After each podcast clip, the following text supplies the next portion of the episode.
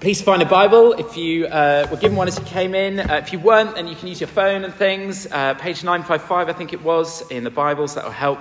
And another thing we love to do at Holy Trinity is uh, to draw. Some people really appreciate having something to do with their hands, uh, helps them listen. And uh, I've got a real challenge for you if you're going to draw using the space on the back of the service sheet. It's can you first draw a food chain or a, a food web you know, like you have to do with like the fox at the top and then like maybe like a bat. There was a bat in the church, wasn't there, Sister Sheila? Was that right? Did, were you escorting a bat out just earlier? Yeah, so I don't know, what, what can eat a bat or something? Okay, so uh, draw something like that. And then once you've drawn your food chain, put Jesus in it somewhere. There you go. Put Jesus in it. Well, let's pray with this Bible passage in front of us. Let's pray. Heavenly Father, please would you awaken us by your Holy Spirit to reality that we often can't see and don't notice. Please would we recognize the Lord Jesus Christ here with us as we prepare to have his body and blood taken into us. In Jesus' name, Amen.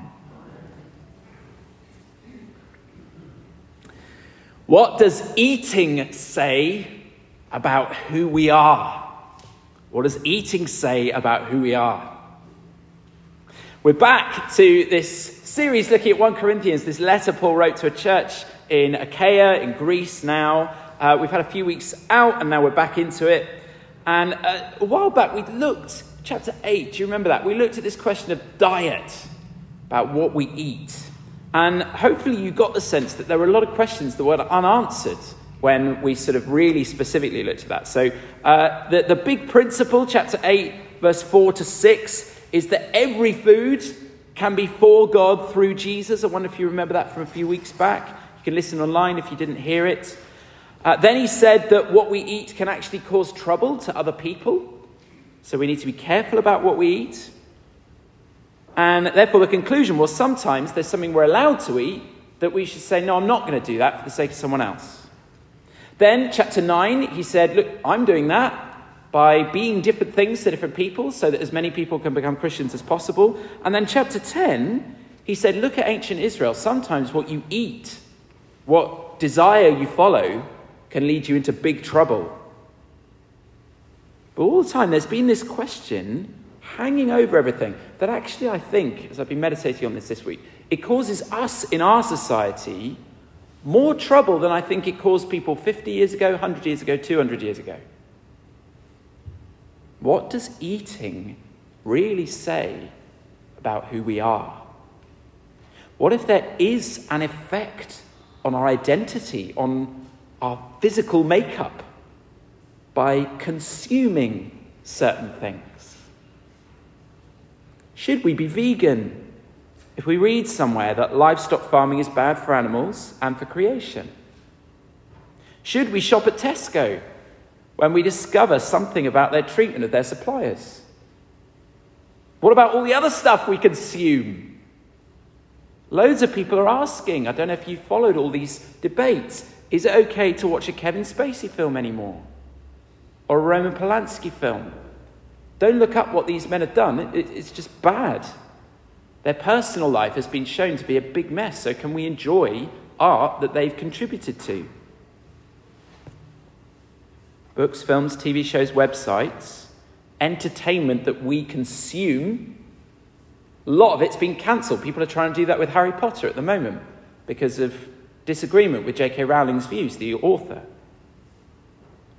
Many Christians through the years have wanted to avoid consuming things for godly reasons. But it's not just about what happens to us. No sooner people made up their minds about what they consume and what it says about them, then they leap to criticize others on the basis of what they're consuming. All of us have experienced this recently, haven't we? People judging us or us wanting to judge other people on the basis of what we consume. So, verse 14 to 22 is we've got this question in our minds Eating is communion with Jesus or demons. Eating is communion with Jesus or demons. Verse 14. So, my dear friends, flee from the worship of idols. You're reasonable people. Decide for yourselves if what I'm saying is true. When we bless the cup at the Lord's table, aren't we sharing in the blood of Christ? And when we break the bread, aren't we sharing in the body of Christ? And then going down, verse 18. Uh, not verse 18, sorry. Uh, verse 20, verse 20, yeah. I'm saying that these sacrifices are offered to demons, not to God. And I don't want you to participate with demons. This concern that we have about what we consume is not because society's gone mad. It's because we've gone sane. we finally realized that what we eat, what we take into ourselves, is a big deal. Think about what plunged the whole cosmos into disaster in Genesis. It was humans eating something, trying and failing to integrate something into themselves.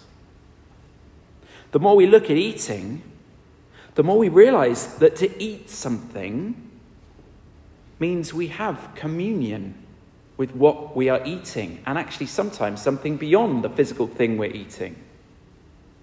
The sharing thing is, is, a translation of a word that really means communion. When we eat stuff, we commune with people, ideas, companies, sometimes even spirits. Now, it does go further than food and drink. There are other things we consume, but food and drink are actually the most profound expression of it because it physically comes into us. It's not just ideas coming through our eyes or our ears. Food and drink literally becomes our body. Have you ever thought about that? If you eat something, it is you, most of it. Our society's right to be concerned about this stuff. This has actually been the norm for human civilizations. It's only this brief bit, kind of after the 19th century, where people started saying, oh, it's just chemical. When we eat the same food as someone, we're bound to them in a way that all of us experience, but we don't always know how to explain. The communion that we're having today is just the true expression of something that happens with all kinds of spiritual realities that are opposed to Jesus. There's a guy called Charles Taylor who wrote a book called The Secular Age that you'll, you'll see popping up if you listen to Christians talking at the moment because he has been looking at this question of how we went from being all religious to all secular in the Western world. And one of the transitions that happened is between two ways of understanding who we are that he calls the buffered self and the porous self. So if you were a medieval in Bungay, if you ate the wrong thing, it could make you subject to some kind of force. So you had to be careful. If you looked at someone the wrong way, they could have an influence over you. People, you know, people are lunatic and Luna is the moon, it means somehow the moon has messed with your head because the moon can get you. So the way you deal with all this stuff that can come into you, this porous self, is with all kinds of practices and rituals and things. That, that's the way things were once. But then, I won't get all philosophical and stuff, but Descartes and some other guys said, no, no, that's just the mind. Physical stuff can't touch your mind. There's this big barrier between what's really us, like our thoughts, and all the stuff outside of us. I choose with my thinking and my sight, and actually my mouth, what comes into me. It's like we've drawn this kind of shield around us that nothing can get through. We like to think of ourselves as master over our thoughts and opinions and feelings. I believe what I have looked into myself. If I read an article, it's not just going to go straight into my brain. I'm going to weigh up whether I want to take it in or not. Certainly, when we eat, we've said for a long time, the only thing that really happens is something biological or nutritional.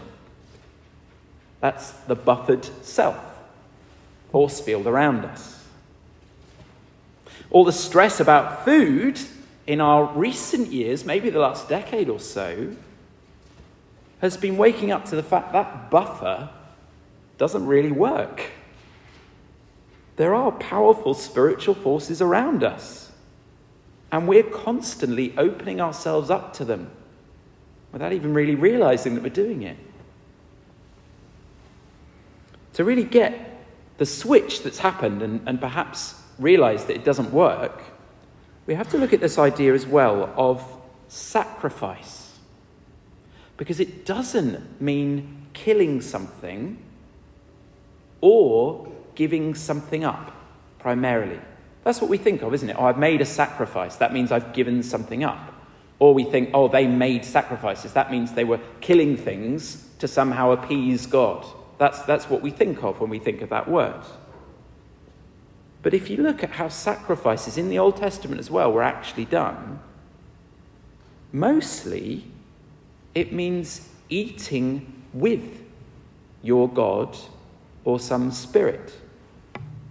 That's the normal pattern of sacrifice. Um, and we don't think like that because we deny the spiritual world. But if you look a little bit, it's still there. We are connected with something that is not food by eating food. If you only buy Heinz beans, not the shop brand, you are connected with Heinz. That there is a connection that happens when you eat it. If you only go to that restaurant and not another one, you are somehow connected with that restaurant and the proprietor and the people who run it. If you consume something offered to someone else, it affects you. That's why brands put the values of their company all over the packaging. And the simple answer Paul gives, verse 14, to all these ways we can end up bound and mixed up with things by eating, is verse 14 flee! Get away from it! If we're Christians, we're to have nothing to do with these rival spirits, rival gods that inevitably end up as demons, not gods. If what we're consuming is explicitly mixed up with powers, spirits, ideas, worship that's separate from Jesus, flee. I hope that leaves you some questions. How do I do that? How, how do I only eat stuff that's going to connect me with Jesus? And we will get to that question. We will get to that. But the major way he addresses our question is with something we perhaps wouldn't think of, which is to look at the positive way this connection between what we consume and the things it binds us to works. And he looks at eating and drinking at communion. So we've looked at this big thing like eating is either communion with Jesus or demons. And then, chapter, chapter uh, verse 16 to 18 of chapter 10, he explains how this works at communion. And uh, the heading, if, if you want to you don't just have to draw in that bit. You can sometimes jot down like these headings that might help uh, with, with getting a sense of where we're going. Uh, so next heading, which is like 1b, 16 to 18. Everything about Holy Communion with Jesus has meaning. Everything about Holy Communion with Jesus has meaning. We're here as Christians this morning. We're experiencing this quite alien understanding of consuming as communion, even if we don't realize it. Christians have been just as caught up as everybody else in this idea of the buffer around us, the sense of our true selves being protected by a wall of matter that doesn't really mean anything. The way we start to see the whole cosmos as it really is, including all that stuff that can't be put in a test tube or measured with statistics, is to meditate deeply on the meaning of Holy Communion. Anyone notice? It's slightly different wording, but in the passage that Sheila read out, there's a line that we always say when we meet together in communion. Anyone notice that? I always want to get you put your hands up. all right. No, I'm not going to do that. Okay, all right. Think, just think in your head. I know what he's talking about. That you can give yourself a pat on the back when I say it's verse 17. Do you see that? And though we're many, we all eat from one loaf of bread, showing we're one body. So, uh, service sheet, where is that? Um, there we go. It's uh, just between, there we go, just at the bottom there. We break this bread, that bit. So, this service we're doing now comes straight from this passage. Jesus didn't give us communion just as something to do on a Sunday. This is a bit boring to, you know, let, us have a bit of food, you know, just to spice things up a bit. The whole history of sacrifice in the Old Testament and a far larger tradition of pagan sacrifices that all the Old Testament stuff was set up in opposition to. Well, it leads up to this sacrifice. What we're going to do on that altar is a sacrifice. The ancient churches called it a bloodless sacrifice. But perhaps we're thinking, oh no, well, we're not killing Jesus again, are we? No, no, no, no, that's what the Reformation is about. No, no, stop. Well, well if we get out of this idea of sacrifice as killing or giving something up, it, it makes sense. That's part of the buffer that says everything is outside of us.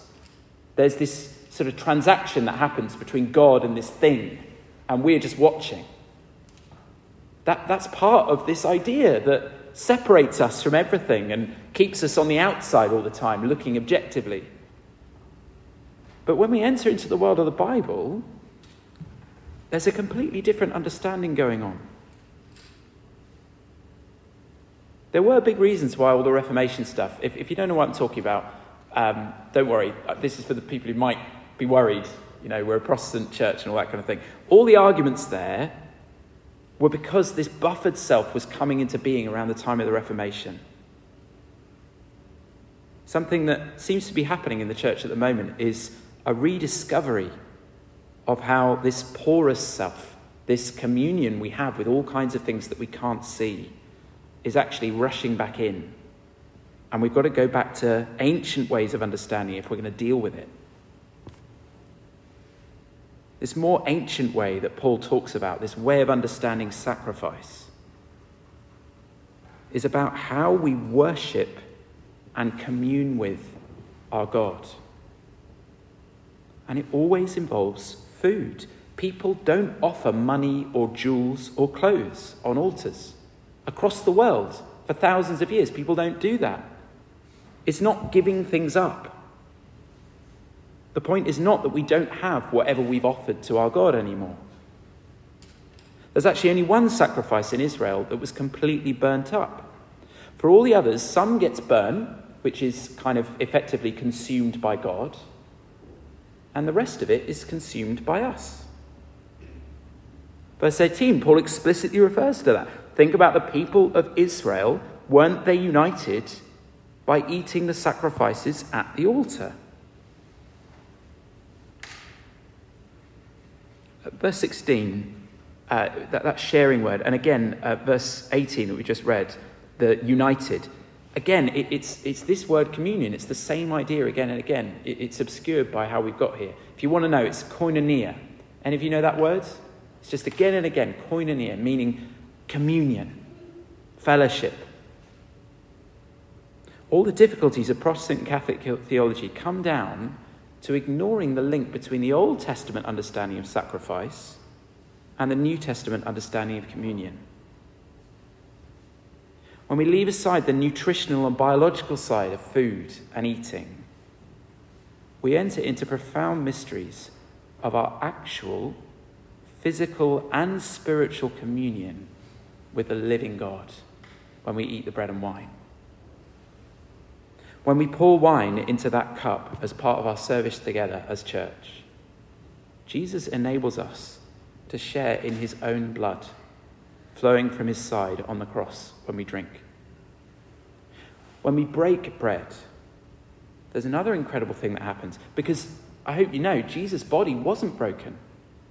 It's very explicit. His bones were not broken. So, from that gospel reading, why does Jesus break the bread? Well, the reason is so that we can each have a bit, and then his body comes back together by us being together. We're breaking and reuniting. That's one reason why I don't like the fact that we've got the little wafers. It's practically good, but really we should have one big thing that gets broken into little bits, and then all of us have a bit. That's how it's supposed to be. We come to church divided from each other, spiritually and physically, just by the busyness of life, by our sin, by the alienation that all of us feel as part of this society. But when the bread is broken on the altar, we all eat the same bread, and therefore we're all brought back together as the unbreakable body of the Lord Jesus Christ. The church is communion of the body of Christ.